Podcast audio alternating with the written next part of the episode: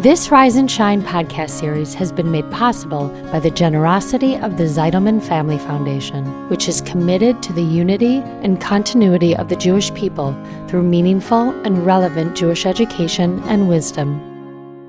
I'm at an age where I can look at a young girl wearing the outfit of my youth and both take pleasure in her youthful grace and beauty and also feel mystification of her choice to wear that outfit in the November winds of Toronto.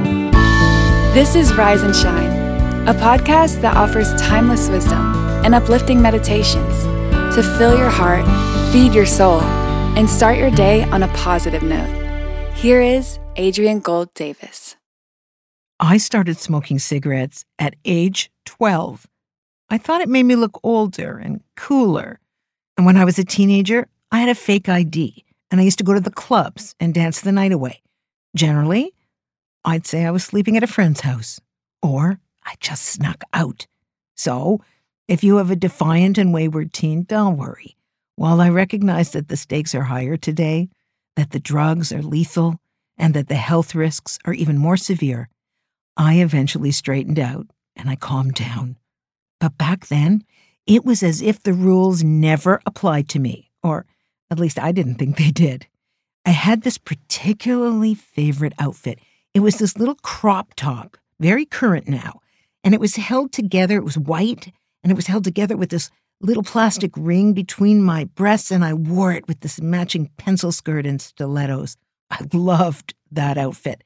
And I remember it today because I just saw a girl on the street wearing an almost identical outfit. I stopped her and I said, Is that vintage? And she just laughed. Zara, she said as she breezed on by. Just like the years. You know, they breeze on by. And I felt a number of complex things. The first was that everything old is new again. The second is that I am far too old to wear anything like that, even if I didn't dress modestly these days.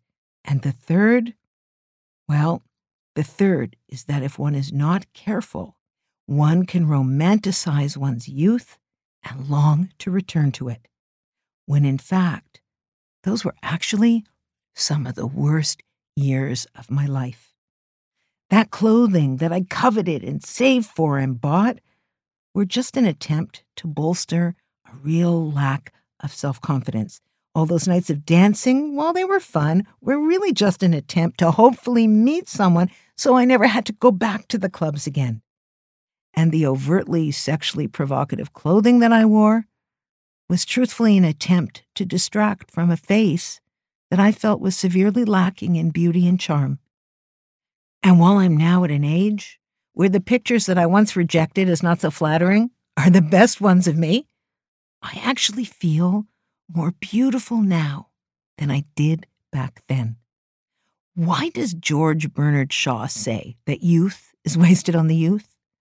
Because while health and vitality and physical strengths may not be appreciated, I don't know many teens who feel anything but conflicted and confused and fearful and anxious. It seems to be part of that passage of life. But Shaw also said this if at age 20 you're not a communist, then you have no heart. If at age 30 you're not a capitalist, then you have no brains. So, what does Judaism say about the stages of aging in our lives?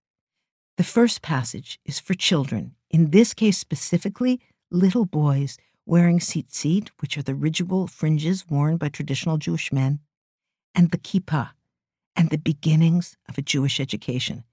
Let's take a look together at this beautiful thought that I just read.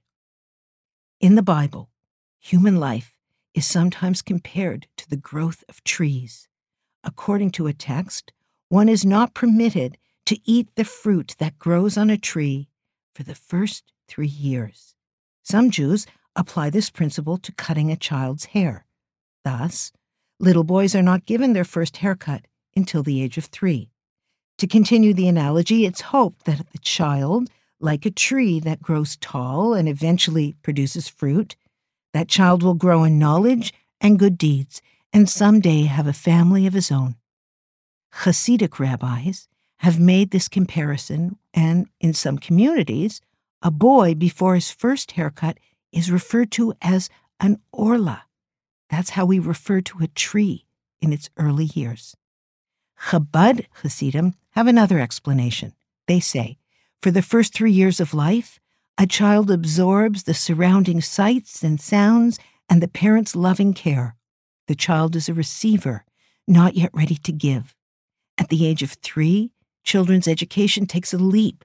They are now ready to produce and share their unique gifts. Jewish law fixes 13 for boys and 12 for girls as the age of responsibility. This is when we become bar and bat mitzvah, which is son and daughter of the commandments. We're old enough to take responsibility, or as my rabbi used to say, old enough to understand that they have a better chance of owning a team than playing on one. Such a cliche, nevertheless a little bit true. Tradition taught us that 18 years was the age for marriage. but my favorite milestone happens much later. We received the gift of Bina, understanding, say our sages, at age 40. The Talmud teaches us that one does not come to fully comprehend the knowledge of their teacher before 40 years, connecting age 40 with the attainment of knowledge and a new state of being.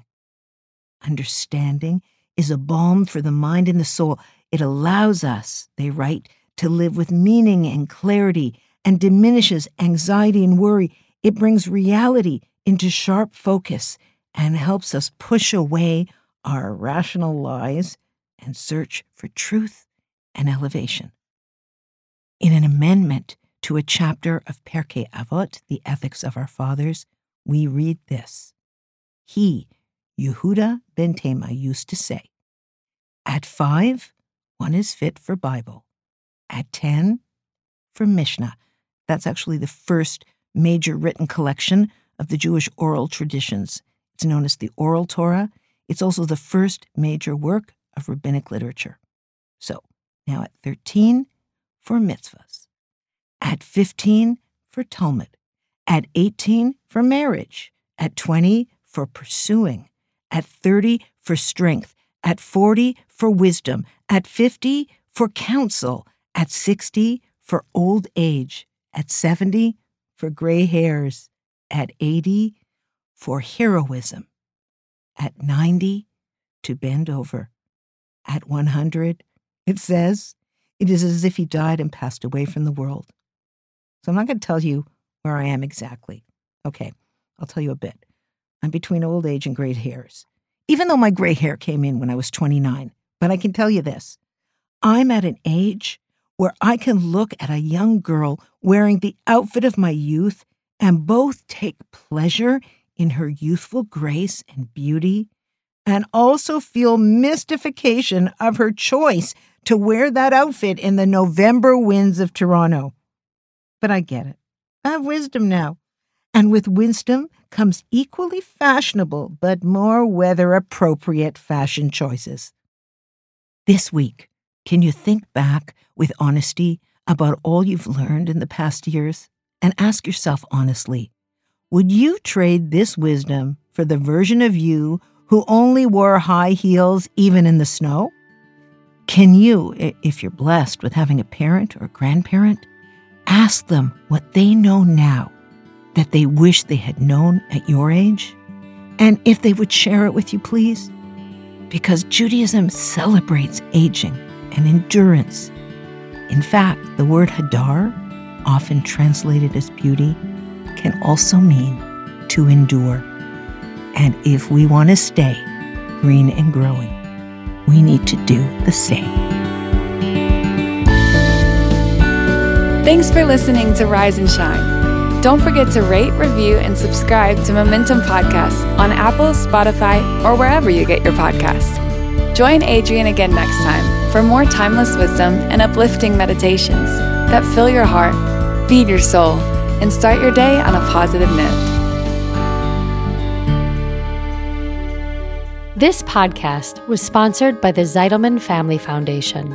Spread the wisdom.